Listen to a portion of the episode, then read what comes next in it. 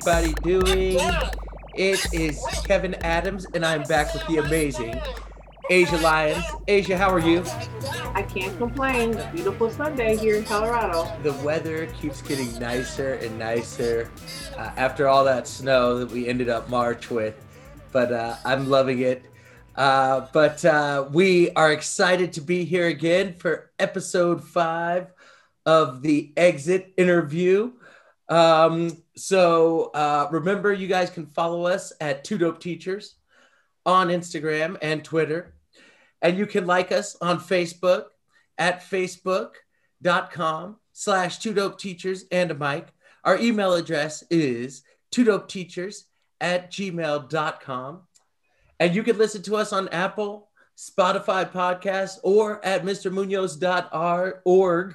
Dot org. You like how I said that, Asia? if you do listen to us on Apple, give us a five star review. Please, please give us a review.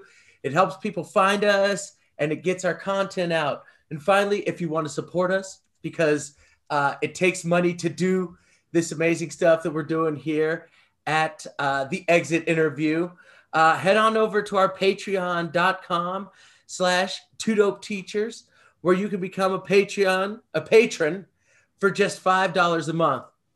And uh, we hate to tell you guys this, but the book, the, the We Got This book is gone. So thank you to those five uh, patrons who joined us. You've got the book copy coming, some other good stuff coming to you. So yeah, uh, are are we ready? Are we ready to get this started, Asia? You got yeah. anything on your mind for the people before we jump in? No, I'm just ready and excited, and I'm looking forward to this interview. And so let's go ahead and roll. Let's go. Let's go. So tell us about our guest. Who we got? Tell the people who we got.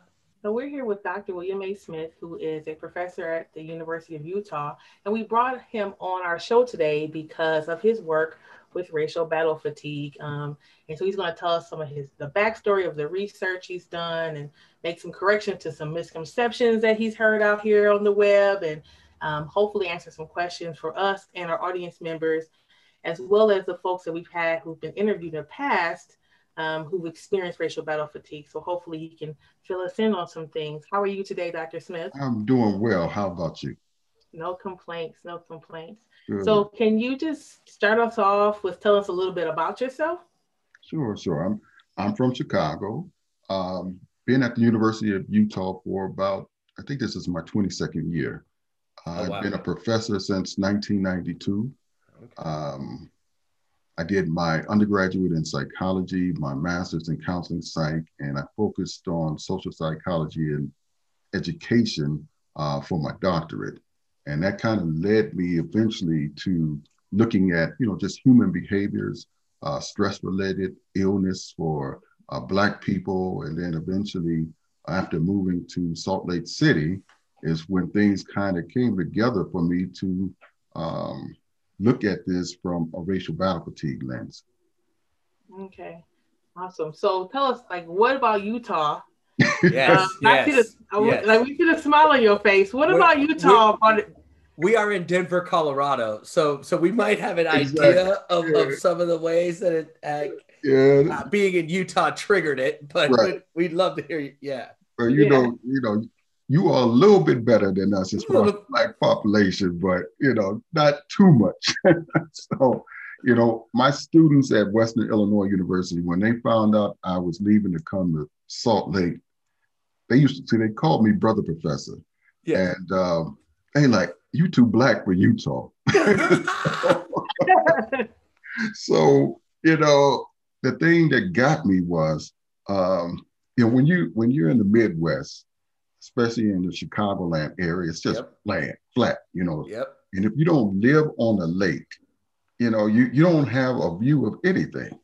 And so yeah. when I came here, it was my first time in Salt Lake City, and my wife uh, told me to be open minded. Um, and, you know, it just blew me away. The mountains were so gorgeous. And I always wanted to go to actually Denver, um, but I came here first, and then we did a trip to Denver. And I love the view of Salt Lake City much more than Denver because the mountains are so far out there, mm-hmm. and we're like surrounded by mountain views. Yeah. Yeah. So, I mean, it's very beautiful. My department was a, a pretty radical department. And so you had people dealing with uh, anti uh, racist activism. Uh, they were socialists, feminists, and everything else, you know. So yes. I kind of felt at home, and it was probably the perfect place for me to do the work I do. Mm-hmm. Yes. Awesome. Yeah. Yes. So, um, when we talked to you earlier, you were saying that Wikipedia had your story all wrong, and that your work started when you started talking about racial battle fatigue in higher ed with um, the educators, the professors in that space. Is that correct? Yeah, that was my first research was on um, Black uh, professors in higher education. Um, so Black women and men. Yes. And so the first time, the very first time that I presented racial battle fatigue, actually, I think was in Chicago at the uh, Association, American Psychological Association, and and then a few other places following that. So the first uh, professional introduction of it was in 2003. Although some of the um, uh, reports out here you see in, in articles will say 2008, something like that. But no, it was much earlier. And then later I did a focus on Black men. And like now I'm doing a folk, I have a national study on Black women in racial battle fatigue. Mm. Oh, awesome. Yeah. So when you first introduced this information and you were talking to folks about it in these conferences, what was the response? Well, you wouldn't believe it. Uh, initially, I had a lot of haters out there, so I was I was getting attacked. You know. Oh wow. Yeah, it was all in your head, and uh, you you you just talking about soft people, marshmallows, and huh. you know, things like that. And huh. then the word got out because you know, don't let the PhD fool you. I'm from yeah. Chicago. I, you know, I can hold my own. So, yeah, we know we know about y'all from the shop. We know how y'all roll. You know, mm-hmm. like I ain't scared to move no furniture. That's right. So, uh, so you know, I wasn't gonna be a, a, punk, a pushover, nothing like that. So, um, you know, so I, I I started getting, you know, I, I kept presenting it, and more and more people started showing up that looked like us. Yes. And as those audiences became darker, yes. then um, the reception was much better. And, and then to the point that at one conference, I think it was American Educational Research Association meeting, I had a brother who was sitting next to me. Yes. He heard it for the very first time. Yes. And he started crying. And he was he was a, a panelist. Mm-hmm. And because some of the symptoms that I talked about, yes, uh, he started seeing that they related to him and his doctor was misdiagnosing him. Hmm. So uh, he even had rashes. And so he was wondering why he would break out when he would go to work. Uh-huh. He's a professor going to a historically white campus yes. to teach. And when he would be in faculty meetings and all this stuff, he just break out. And it was because it was so racially um, uh, insensitive and, and kind of a hostile environment. So, um, you know, the reception got better.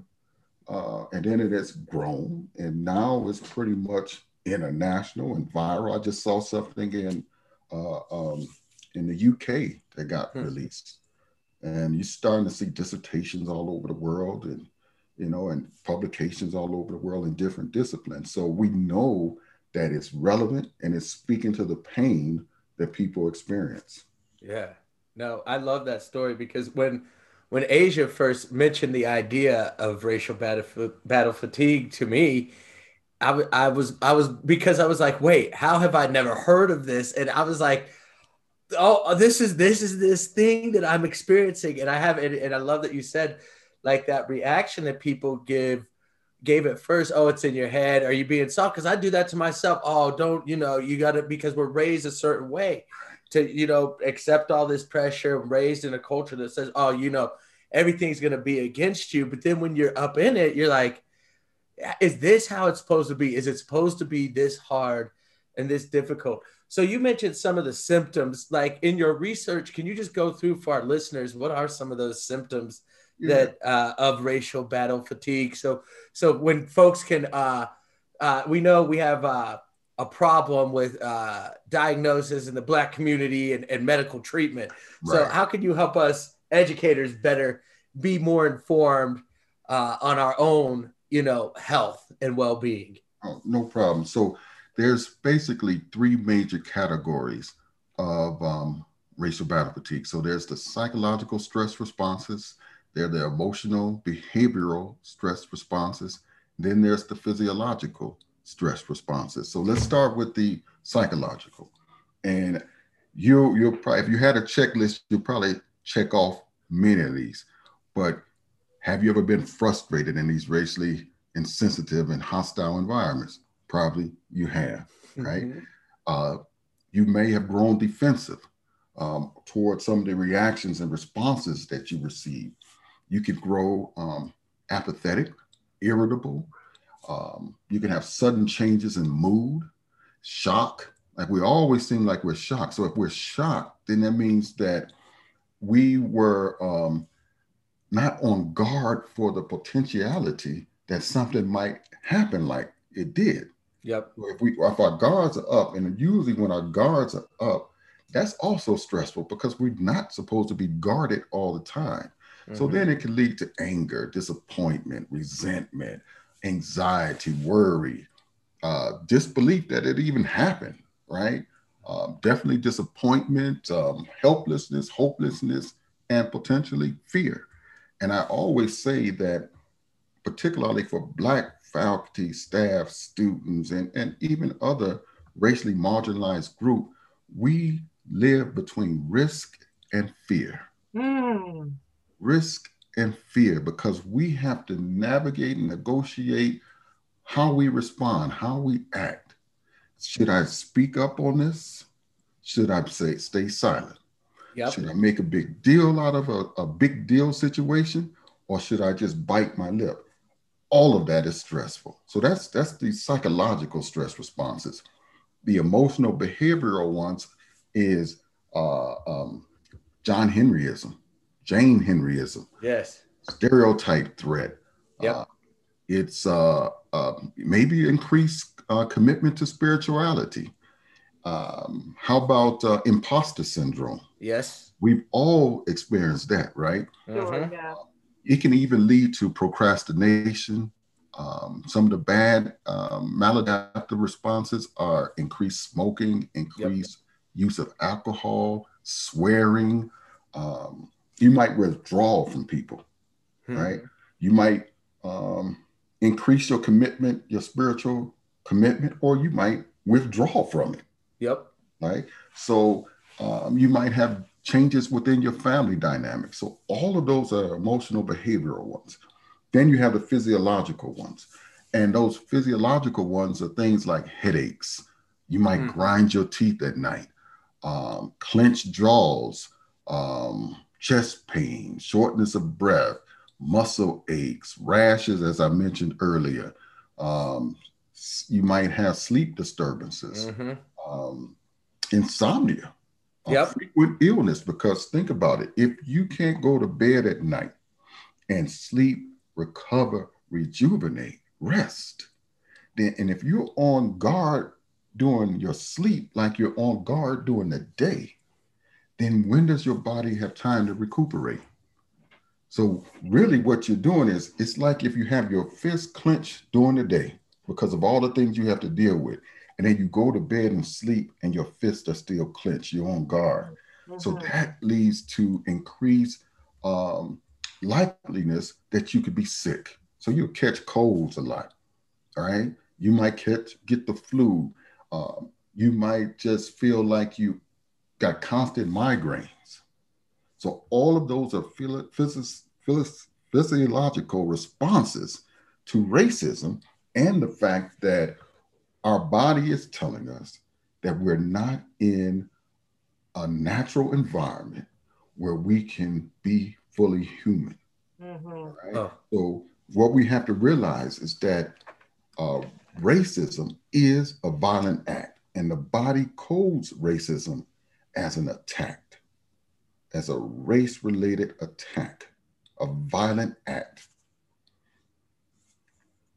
That's that's that's that's powerful. You know, when you when you start to go through all of those symptoms and and I I'm just like got like you said, it is the checklist. and and it, it, it's it's frightening in a way, you know, because going through this, and I've been teaching for 15 years. I've stuck with it for 15 years, you know, and and all of those experiences I have had in that 15 years. And and and the question becomes, it's like how much can I take? Is it what am I doing? What what is the ultimate cost to me, Kevin Adams, as an educator, you know, to stick this thing out, you know, and and with the goal of like when we enter this stuff, you know, I entered at a time where I think it's a belief where it's like you retire, you you teach for 30 years, you know, I want to be there for the kids. I'm halfway through. Um, I, I enjoy what I do. I think I think I'm good at it, but like I've I've waited. I'm like, when will this extra stress? Because like I'm, you know, coming into it, I heard from white teachers, they were like, oh, year five, year three, you know, it, it becomes oh, it's so easy. It's so easy. I, I have never felt like it's easy that I don't have to have that that that like you said, risk and fear, right? Yeah. It's risk. What do I risk for my students? Right? What do I not care about? You know, you teach a lesson, I plan something out, and I, I fear what what is the reaction, right? I just went through having administration pushback on me, not too bad, but still, you know, really question the motivations of my student and why they were doing something. And and ultimately they were doing something for the good of the community and it was pushed back by one parent. And and it was like i had to answer for all of this. And i was like it wasn't a big deal. This like this is not where we were going but uh you know that's my question is is what are your thoughts about like being able to stick it out resisting and and being able to kind of maintain throughout all of this considering everything you've learned about racial battle fatigue well, you you know, it we have to realize that we're dealing with it. Because if, if we don't realize it, then what we do is we set ourselves up um, for being, like I said, not on guard, but also in kind of a state of improper alert. Mm. And what that does is it it compromises our um, physiological symptoms, psychological um, overload, um, and definitely your emotional and behavioral stress will go up.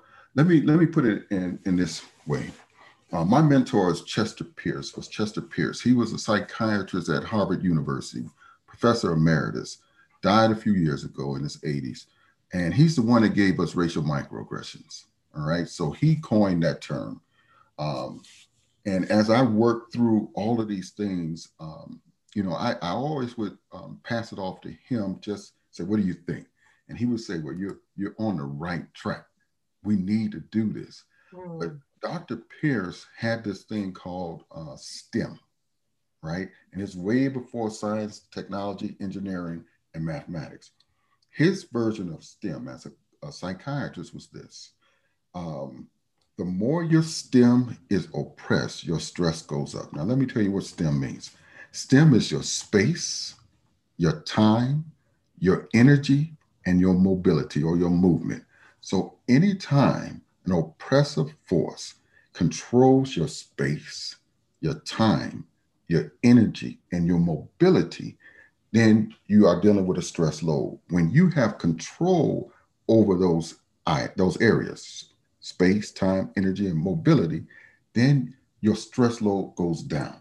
Now, we have to control our STEM.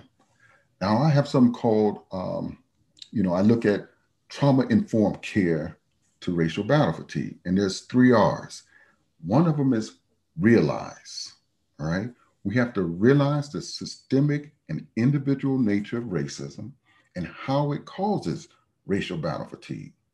The next R is recognize we have to recognize the signs and symptoms of racial battle fatigue, those things that I enumerated a few minutes ago. And then we have to respond. That's the next R. Respond by fully committing to strength based, asset based coping strategies.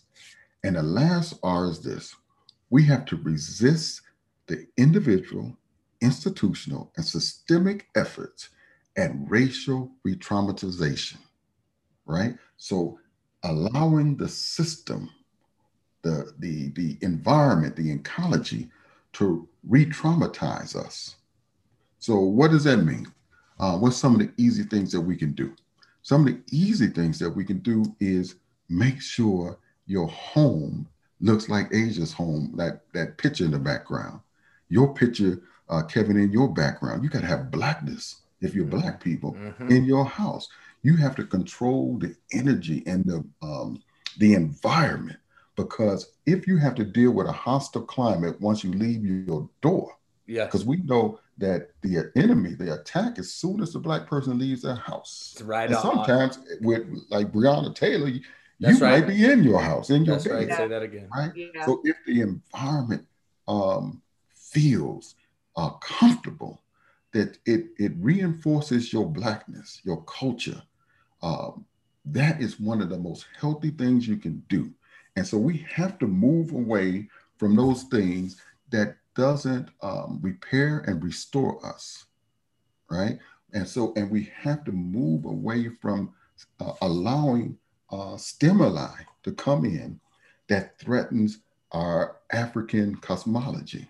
Yes. Right. And so Joseph Baldwin talks about um, the kind of African um, socialization and African cosmology. And those are the things that are always at risk um, that the television, the radio, and the outside uh, world threatens your blackness. Yes. So I don't even watch many black movies, black television shows because it's all propaganda, mm-hmm. just like mm-hmm. it was with like Harriet, yep. right?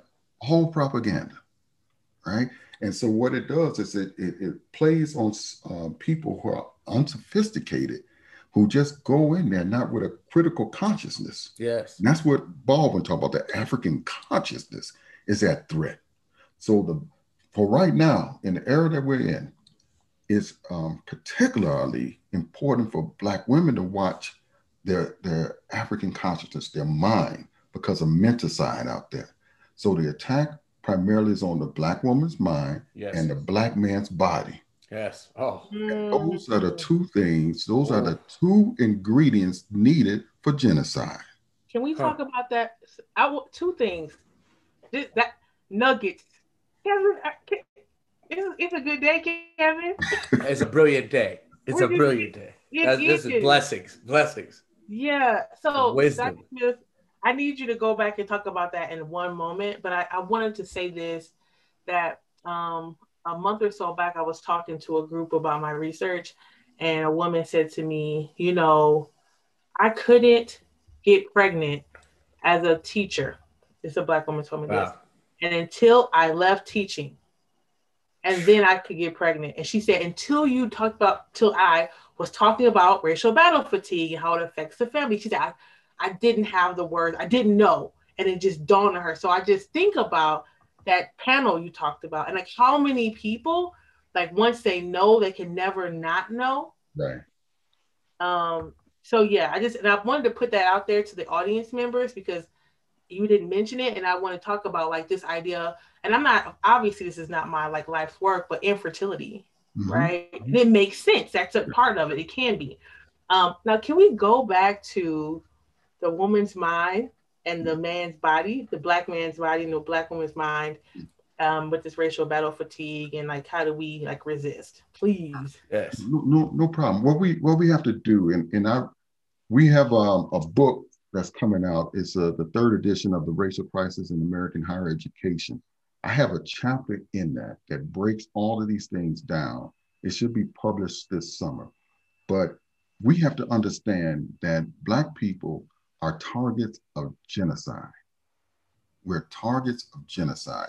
So um, some people might hear that and say, well, wait, wait a minute, what do you mean genocide? Come on mm-hmm. now. Mm-hmm. no genocide, right? That's that's something um, that That's right. You know, the indigenous folks here, or or you know, later on. No, no, no. Um, and actually, this is really timely. In 1951, William Patterson took to the UN. So that's 70 mm-hmm. years ago. Yes. He took to the UN a document, a report that said we charge genocide. Yes. And what it was was a, a complaint on the U.S. government for victims against the Negro people.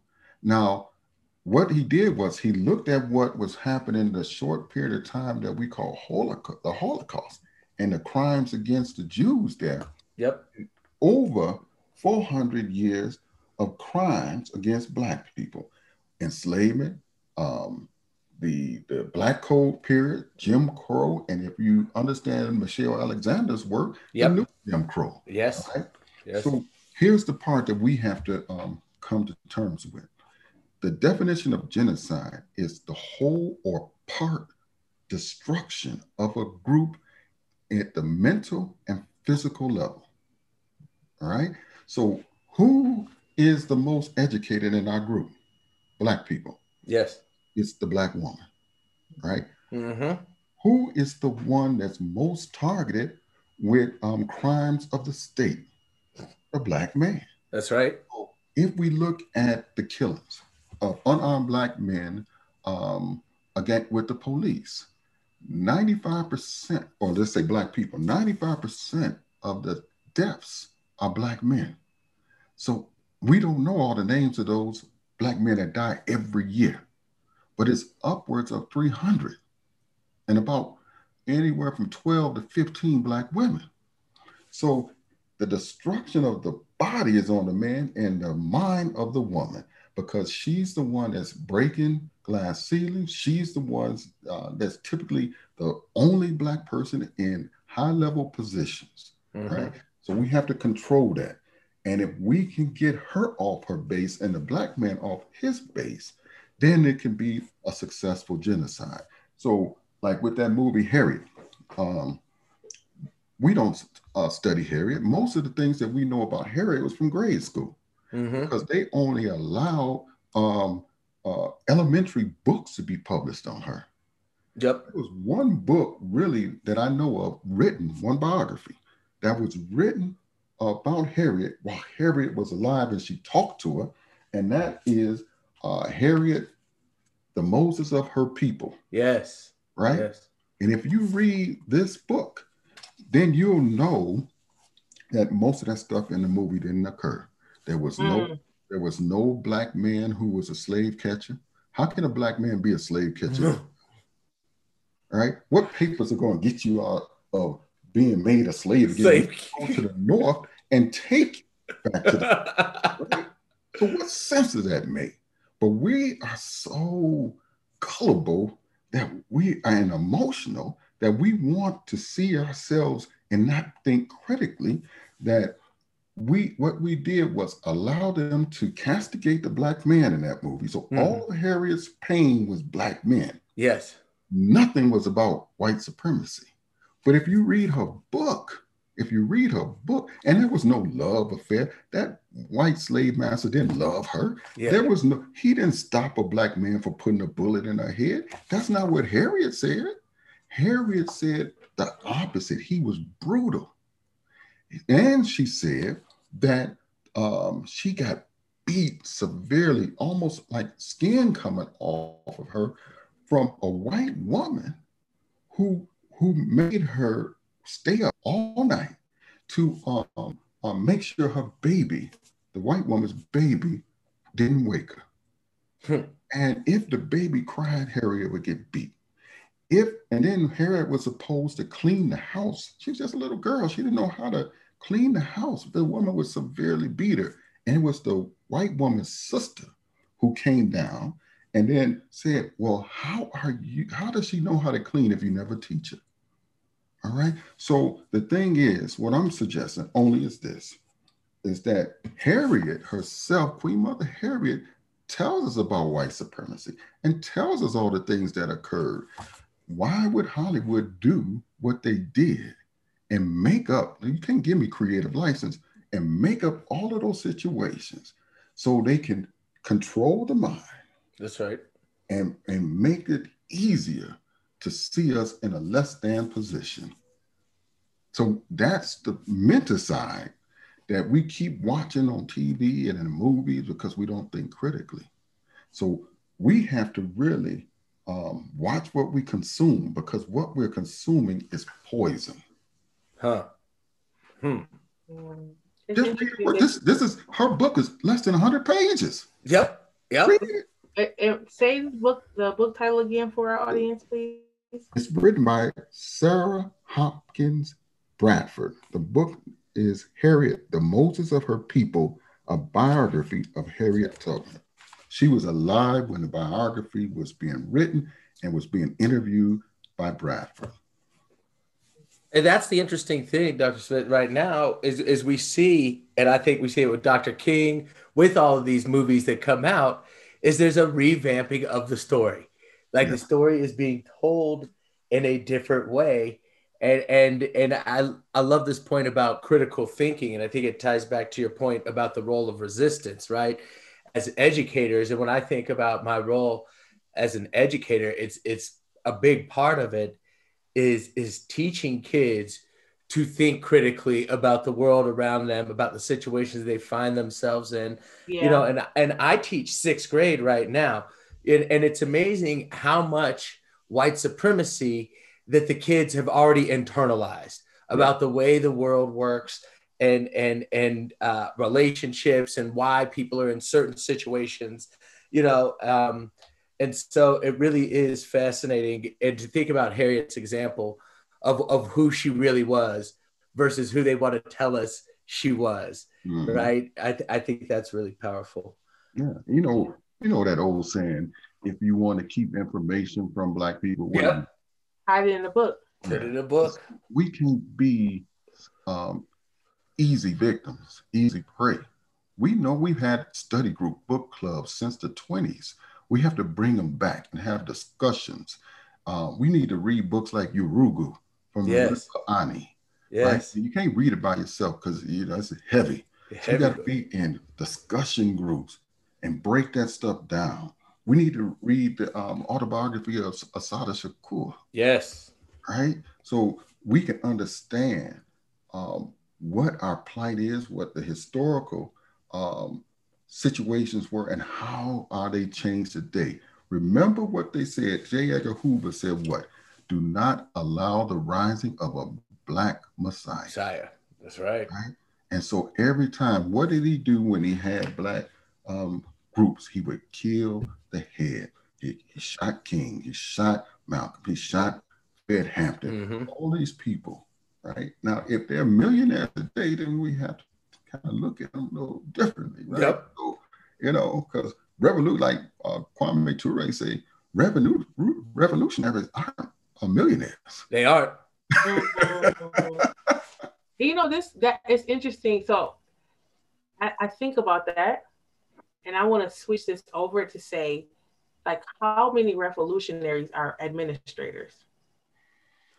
You know, how many how, I, I really I pushed upon this idea of um, Black educators, um, BIPOC educators in administrative positions, superintendents, super, assistant superintendents, these higher places, and had like, have you not experienced or turned an eye to the racial battle fatigue of other Black educators this whole time? We just kept like moving up the ranks. Like, mm-hmm. how does that work? Right? Mm-hmm I think about that and I think about if you if, is it this like okay when I get more power then I'm going to say something. Mm-hmm. When I when I when when I get this next position then I'm going to speak up. And what's up, superintendent? Everything I'm going to change it all. Yeah. yeah, when I become superintendent, I'm going to change it all. And meanwhile, black folks, educators are fleeing education for their lives while waiting for someone to get some more power right? So the same thing about the being a millionaire. Same thing with positions of power in education. Mm-hmm. Mm-hmm. Right? That's what I see it. Yeah, no, you, you're right. And see, not too many administrators are revolutionary, but administrators can do revolutionary work. Mm-hmm. Just like teachers can do revolutionary work because they control the, the, the development of the minds. So you can teach off of the curriculum. You yes. know, they say that hidden curriculum. So yes. we need to take ownership of that and make a hidden curriculum. What happened in the 60s and the 70s? You know, when you if you were born and you were in school then, these and in black communities, what you were being taught was kind of black power and black pride. Yes. And that is what the system feared. And so they had to destroy that. So they know education is a, a, a valuable tool to lead to the liberation of Black people. So we have to control it. Remember the minds. Everything that we do has to run through a litmus test. How does it impact the mind and bodies of Black people? Mm-hmm. And critically think about, um, as I've coined other terms, anti Black misogyny, anti Black yes. misandry. What about those things um, promote the hatred, the, the, the um, destruction, the invisibility of Black women? What about those things do the same for Black men? Mm-hmm. Right? So we have to get off of our oppression sweepstakes and say we're family. I don't yes. care if you're poor, rich, gay, straight, trans, um, you have ability issues, whatever it is, we're family. So if I allow you somebody to attack a member of my family, yes, I have no power. That's right. Mm-hmm. Mm-hmm. That's right. I love that. I love that. No, I think I think it's so important. Just just when I think about the movement, you know, uh, for Black liberation, it, it's got to be all of us. It, it can't be turning us against each other. It becomes easy, you know, and that's what I think when when I hear you talking about genocide is also that's rooted in there is turning us against each other, yeah. you know. Um, and and so you know looking back on everything you've talked about and thinking about um, racial battle fatigue you know like the, the question is can we can we hope to use and, and you said education can be powerful but is are we are we as teachers are we justified in looking and I, I don't know if it's justified but are we looking in the right place if we look to for education as a means of black liberation?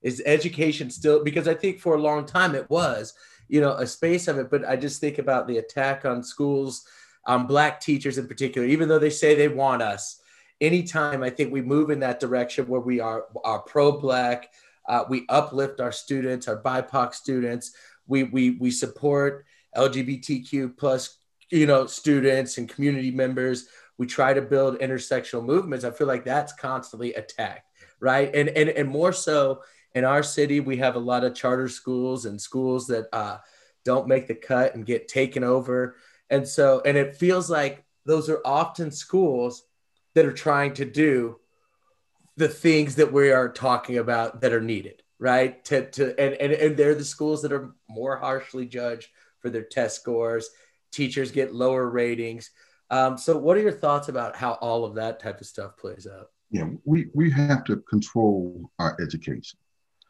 And we have to, again, learn from history, right? So, one of the things is we need to have more Black independent schools again. Yes. Uh, we need to support them.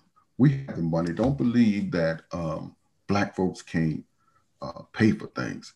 Uh, we have the economic ability within our group to basically control our whole destiny. Um, mm-hmm. So we have to realize and, and believe in ourselves. What what has happened now is when I said that the attack is on the mind and the body. Now, the major attack is on the black woman's mind, and the major attack is on the black man's body. But the black man's mind is being attacked too, mm-hmm. and the black woman's body is being yes. attacked mm-hmm. as well. Mm-hmm. So what we have to realize is what is education you remember um, Mwalimu Shujaa had a, a, book called Too Much Schooling and Too Little Education, mm-hmm. right? So we don't want to be schooled, we want to be educated, mm-hmm. right? So that could be um, after school programs, mm.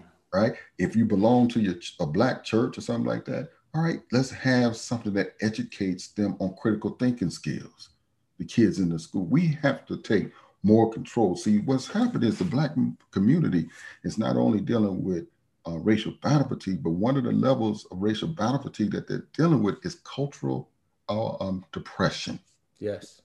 Mm. Right. So cultural depression. You want to. I'm just too tired. Uh, I, I want to give up. Uh, I, I, don't have the energy. I, I, I'll just leave me alone. I don't want to do that fight. But yeah. what that means is you need therapy. cultural mm-hmm. therapy. Mm. Right? So you need help to make sure that you can keep your head above water enough to fight your enemy. And we have to understand who is our enemy. Anybody that tries to attack the black body and yes. the black mind, right? So that means that we can't allow, we have to draw from the culture that we once uh, had and, mm-hmm. in African consciousness and culture. That has been attacked since the 60s. All right. So now, what the culture that many of us uh, think is Black culture is created by Hollywood. Yes. Sure. Sure. Right. It can be bought and sold. So, it can be so bought and now, sold. Uh, Nicki uh, Minaj is Black culture. Mm-hmm. Now, some people could say that, yeah, well, there were sisters dancing like that in Africa, but they had spiritual principles That's right. the cultural reasons why they dance a certain way, and we weren't looking at it in a, uh, uh, uh, uh, as a sexual marketplace. Yes. Right. So don't try to confuse um, your your your you know distorted uh, way expression of our culture with high culture of Africa. Right. and even the high culture. I mean, think about this. Um, uh, there's a book, um, LeRoi Jones. Um, um, now I'm, I'm, forgetting the name that he uh, he changed his name to, but it was Blues People was the book, and he in that book um, he said that once African stop singing um, songs uh, in their culture and in their language, from their culture and their language, and start singing the blues and jazz and stuff, we became African Americans. Yes. Right. Mm-hmm. So we have to reach back. Now, there's nothing wrong with being African American. Yes. Because there's some deep culture there. Because yes, we built Tulsa, we That's built right. Rosewood, we built um, Bronzeville in Chicago. That's right. White supremacy attacked it. We mm-hmm. have to mm-hmm. be smarter than our oppressors, but we have to go back and have that uh, belief in self and that and develop that African consciousness, and that's what education is about. If you're not teaching to enlighten and and and and liberate and and protect the mind and also the body. Now we have to become healthy because um, our attack is at a physiological level all around yep. and a mental level, right? So that means that if we're going to fight white supremacy, we got to be in shape. That's right. So we, we have to make a pledge. Now we know that um, the cortisol flood that that we get from having to be stressed out all the time also impacts our weight. Either we can lose yep. too much or we gain a whole bunch. But it doesn't explain the whole variance of why black folks are overweight.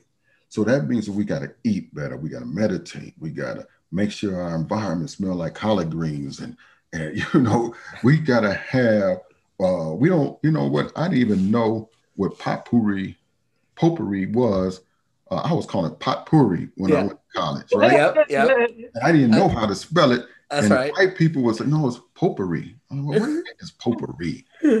and they said you put in a little bowl with all these flower, dried flowers. I said, "No, no, no. We got collard greens in my house. We got black-eyed peas. peas. That's we right." fried chicken. Now, now we can't have too much fried chicken, but it still smell good, right? It still does. So the thing is, we didn't have to have all them fake smells because we had stuff that nourished the body. But here's the point mm. Big Mama used to cook in a way that was healthy because there were certain herbs and different yep. things she would put in the food.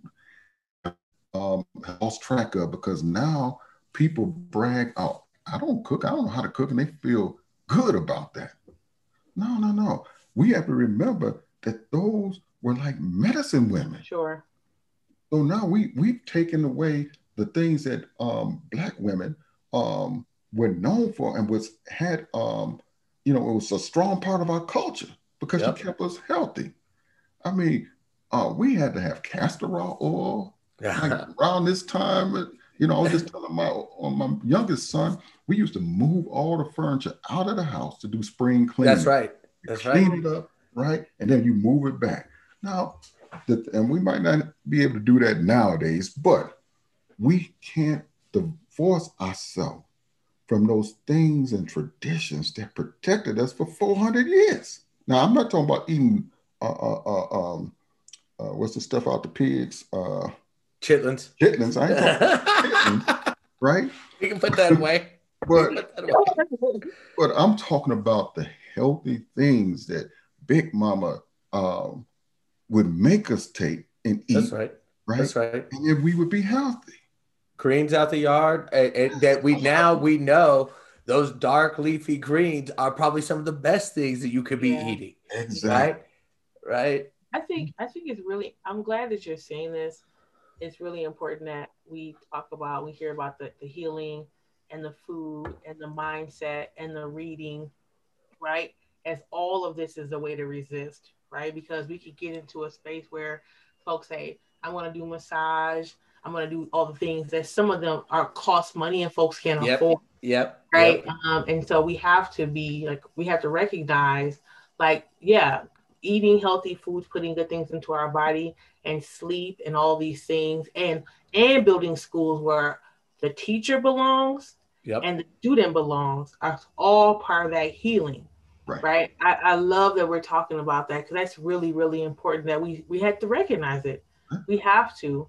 Um, because if we don't, we're going to continue to see folks again, fl- like fleeing our schools, fleeing, leaving our black and brown students behind, unfortunately, uh, dying early, right? Mm-hmm. From the stress, from the shock, from the grief, or things like that. So I'm glad that we're talking about this. Yeah, because you know, black men are, even though the the uh, mortality rates are the gap is closing. Yes, black men are still 25 to 35 years behind black women, white women, and white men.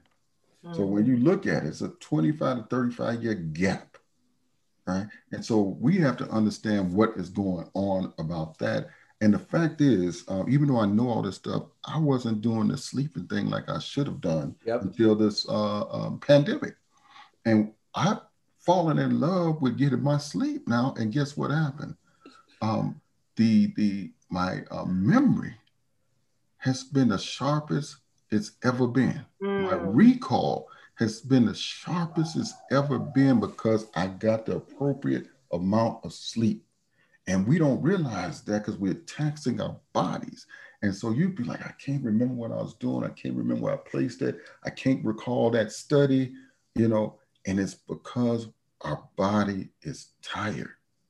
And we just keep on running. And you'll drink coffee and them, them little them drinks that uh, rock stars and all that stuff. And, and let me let me give you some data on this on black women. Um, there was a study that said that black women who face daily um, racism had like a 2.7 odds of having lower cognitive function than those women who don't, right? Mm. The other thing is black women who are experiencing in, uh, institutionalized racism almost had were at three times more risk of lower subjective um, fun- cognitive functioning. What does that mean? Memory loss, Alzheimer, and which is diagnosed because misdiagnosed, I should say, because it's part of the res- racial battle fatigue response. Mm. Right? But they say, oh, oh, mama got um, Alzheimer's. Alzheimer's. Well, how did she get it? right? That's right. So, and we keep looking at the outcome and not what happened to lead to it. And we're misdiagnosing it because racism plays a heavy part in even um, cognitive functioning. So we have to protect that. And there's other studies that have shown that for Black women, that Black women who were stressed with racism, That's gender right. racism as teenagers, by the time they get to their 40s and 50s, if their children who are adolescents experience racism, that they have a um, more likely to face depression and all other types of things. And guess what? Now, that um, isn't the case for black men. But black men, if their children are stressed and their wife is stressed, then they're stressed. Their the stress increases so for they, them. They already have their own cumulative stress, but then they take the stress load of the wife and the children. Now, guess what happens with that? It's a vicious circle. When the black father is stressed, the children feel it. Yep. Sure. And then they become more stressed and more likely to have early onset of depression. So it's a mm. vicious cycle. Dang. Right? So so people can't get away from it. Now, the mother doesn't feel as stressed about the father, but she is concerned. But yes. she doesn't take there's there's been no positive correlation there, but it shows a vicious circle. Sure. Wow. And that's how racial battle fatigue kind of works in ways in which we haven't fully understood it before because we didn't have the language and the ability to spotlight it. It's just fast. it's it's fascinating. It, yeah. It, I mean, because when you describe it all, especially that that kind of circular relationship of it all, it's stuff I've experienced in my own house, in my own family, and watched it, you know, happen. And, and it's it's just very interesting how that plays out um, as you go through these experiences, mm-hmm. and and this this deeper idea that it impacts more more than just like the individual, right? That it's it's bigger. It's it, I think this goes to Asia's research, mm-hmm. is it it impacts the whole family, mm-hmm. friends, you know, everybody. Yeah. And I just want to go back to this point where you talked about that cultural depression because I'm a member of the Black Educator Caucus, and and so it is doing extra work organizing, right? But um, and I go into it tired, you know, and I'm like, wow, I gotta do this extra stuff, you know, and and but I always come away feeling better, right? Mm-hmm. And so it reminds me of those those circles, those times where we come together. Like I think when you go back to like coming back to our African consciousness is communal in its nature, right? right? And so coming together, and I think in a way you know our community has been really impacted by the pandemic because it it goes against our nature which is to say hey we all in this together. We are communal. I got you. Let's come together.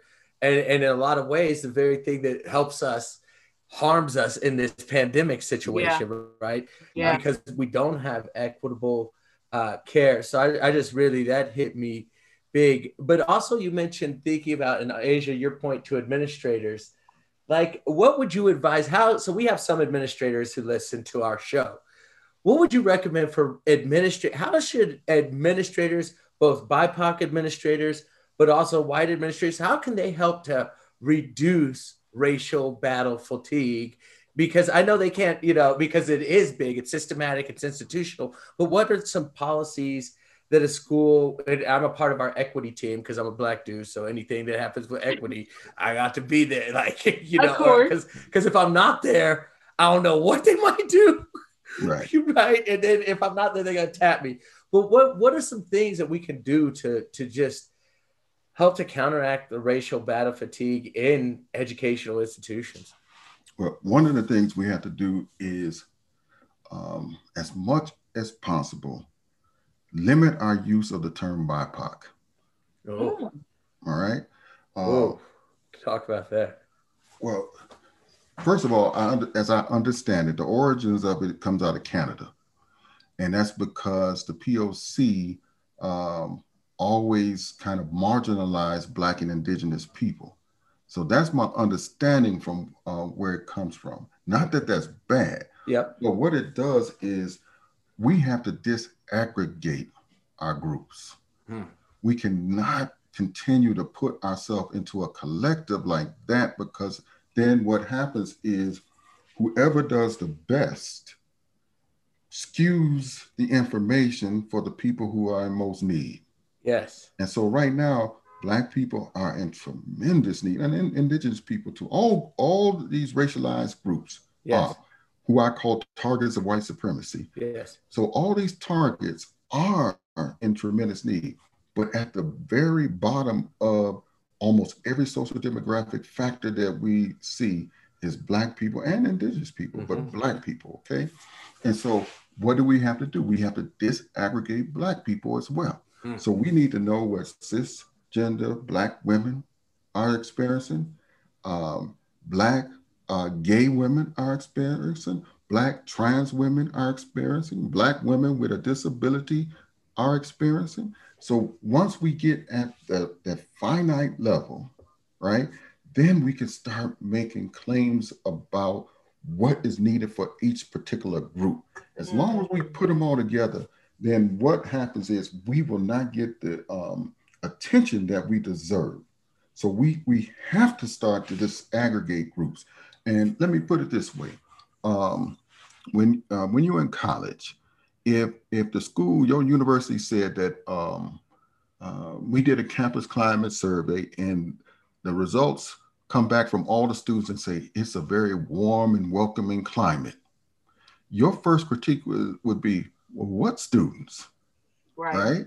Yep. And then they would say, well, all students. He said, no, no, no. You got to break that down for us. We need to know by race. Right. Yep. And so you would be right to ask them that. So now let's think about Latinx as a group.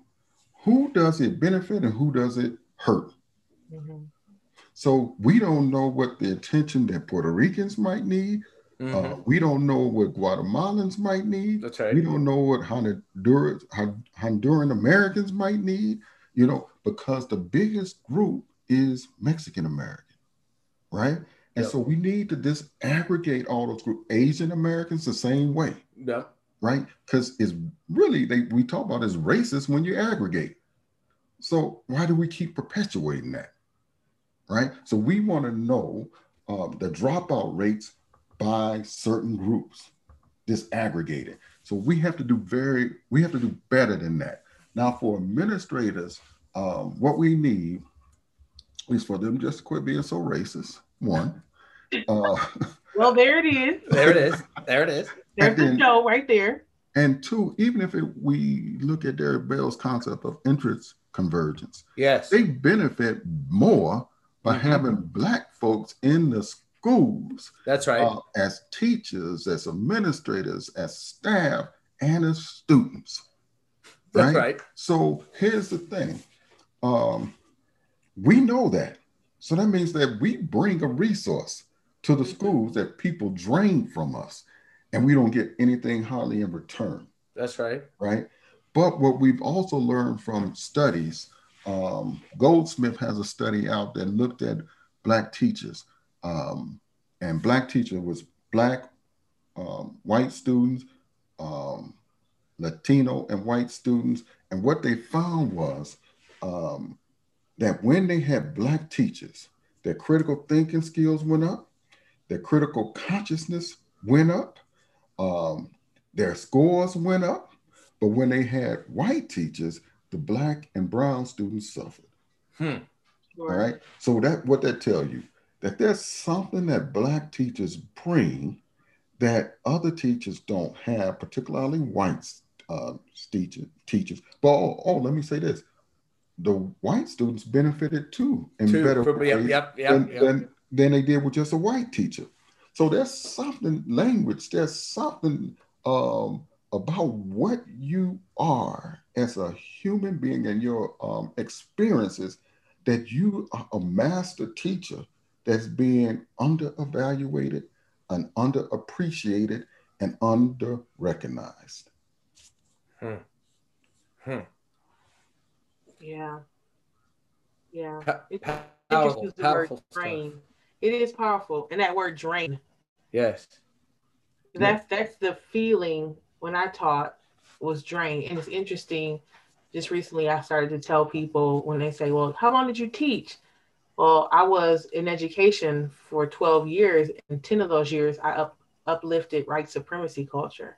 Mm, Yeah. It was in- into those last two years where I started to speak up and do the things you spoke about, and then I began I began to feel that drain, and I began to be pushed out. Yep. Yep. Yeah, so that yeah, that's so that's so interesting.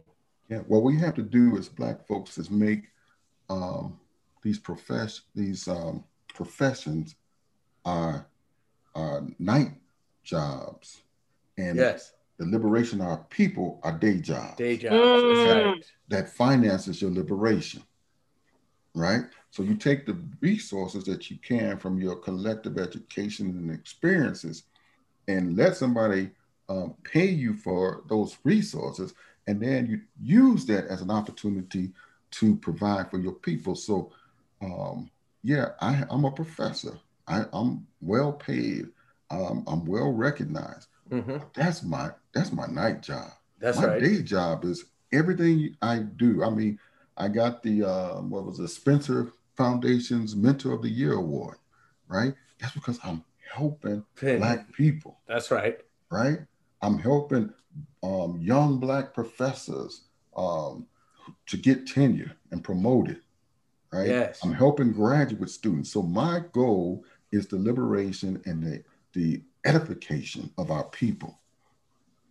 But that that's what that mean when, when you talk about that again, African consciousness, what African education traditionally was, it was more of that one-on-one. Those are the most powerful people, people who brought me aside, put my arm, put their arm around me, let me understand where like where I was was okay, you know, that I was going to be somebody. I had, you know, a destiny because I was important and I came from important people, right? Mm-hmm. And I think that's that's where it goes back to. Um, I think when it when we you talking about resisting, you know, resisting uh, the racial battle fatigue and and just and just I don't know, it's just powerful stuff. It's stuff that I'm, you know, I, am at the end of spring break. I'll, t- I'll be honest. I don't want to. I'm like, can I can I not go back the last two months? Can I not? Because that's how I'm, I'm. You know, like in the end, like I'm like the Bernie Mac joke. Because like I go on break. I go on break. Right. sitting at my desk. I, I'm on break. I, will be break, back break. when I'm. I go on break. Break. Bernie Mac said. Yeah. Well, see, but, you gotta you gotta shift um that cognitive reality and make that your night job. Yes. Help the stu all students. Now we we as That's black right. people, we gonna help everybody That's anyway. Right. That's right. But we gonna help all the students, but make like this, your podcast and other things, that helps yes. for the liberation of our people. What we have to remember is um, we got misled with the concept of church. Mm-hmm. Church talks about a broken body of people. Yes. Right? Well, it primarily focuses on, on Jesus. But Heru in Kemet, Egypt, was also a broken body that had to be put back together, right? So, what church really represents, what you were talking about, about um, this pandemic and the need for Black people to be together, yes. is part of the broken body. Mm. So, people um, kind of misunderstand the purpose of church or organization. It's about the energy and the power of the collective coming together for a common goal, right? So what we need is more organizations. That's what Kwame Ture used to always say. The problem with black people is that we lack, or and he used to use his little accent, organization, right? He said we always had a plan for the march but we didn't have a plan for the day after the march. Mm-hmm. Mm-hmm. And so, what we have to do as a collective is remember to have to join organizations of like-minded people with like-minded goals, and then uh, enjoy that opportunity of coming together for a common good, right? Because that is the um, body of Heru coming back together, or as a Christian would say, the body of Christ yes. coming together. That's it. That's it. Yeah. well, Dr. Smith, um, I hate to end this. no problem. No problem. And we will be here all night just getting the jewels, the gems. I have written down STEM. I've written down so much information. I hope that our audience can hear this book we, recommendations, all of it. Like yeah. I, I, mean, it's it's all, all. This is a good one. This is, I mean, I and I think it's important because we've been talking about racial battle fatigue, but I think this gives a real solid context for, you know, um, this podcast and and just I think the importance of the work that uh, you've done, Dr. Smith, and the work, Asia, that you are engaging in, and all the work. I think it's more powerful. And I love this idea that people were like, oh, that's not real and then they start to see it because I think that's how it always is. Is, is that people are like, "Oh, you're making this up." Right. Hey, like I'm not making this. Is this is my lived experience? If you let me study it intellectually and and you mm-hmm. allow me to take it where it goes, mm-hmm. you're gonna discover some things that I think are important to, you know, this institution of education that is, you know, in need of more black educators. And as you pointed out, Dr. Smith, all kids mm-hmm. benefit from having black educators all kids it's better to have black teachers in your school mm-hmm. than not right yeah and not draining them, by the way, and not draining them. You yeah. got to support them, give them the resources, and you know, recognize them and their kind of community cultural wealth that they bring. Yes. All right. Well, we're gonna have to wrap up this episode, episode five of the, because we're gonna be all night out here with these. I'll this, come back. Just, I'll, I'll come back when you invite. Yes, we will. We will be inviting you back for sure. Um, because we still didn't have any chance to really talk about some of the stories that we've heard, and we'd love to hear um your opinions and thoughts and ideas about some of the folks that have come across um our podcast so far. Um, but yeah, just thank you so much for coming and speaking to us, for, to our audience. We just, we really appreciate your research and your work. Um, just thank you so much. Mm. Yes.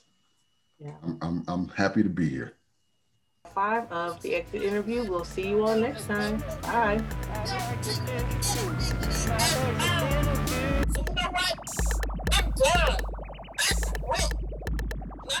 My story before I go.